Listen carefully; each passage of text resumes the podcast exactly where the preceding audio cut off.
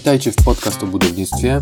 Dzisiaj zapraszam Was na vlog z ulicy Znanieckiego na Gocławiu, realizowany przez Ed Invest.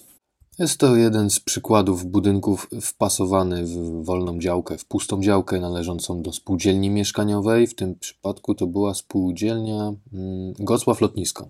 Ale przejdźmy już do tego, co w moich odbiorach najważniejsze, czyli do znalezionych usterek. Więc tak, w ramach okna brakowało zaślepek e, kapselków e, różnego rodzaju. Było parę uszkodzeń ram, takich zadrapań.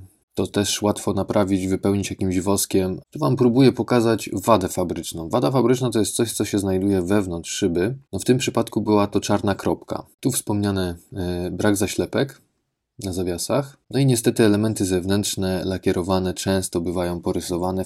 Szkło w balustradzie z wadami fabrycznymi tu mamy dwa ubytki, jakieś obicia na parapecie zewnętrznym.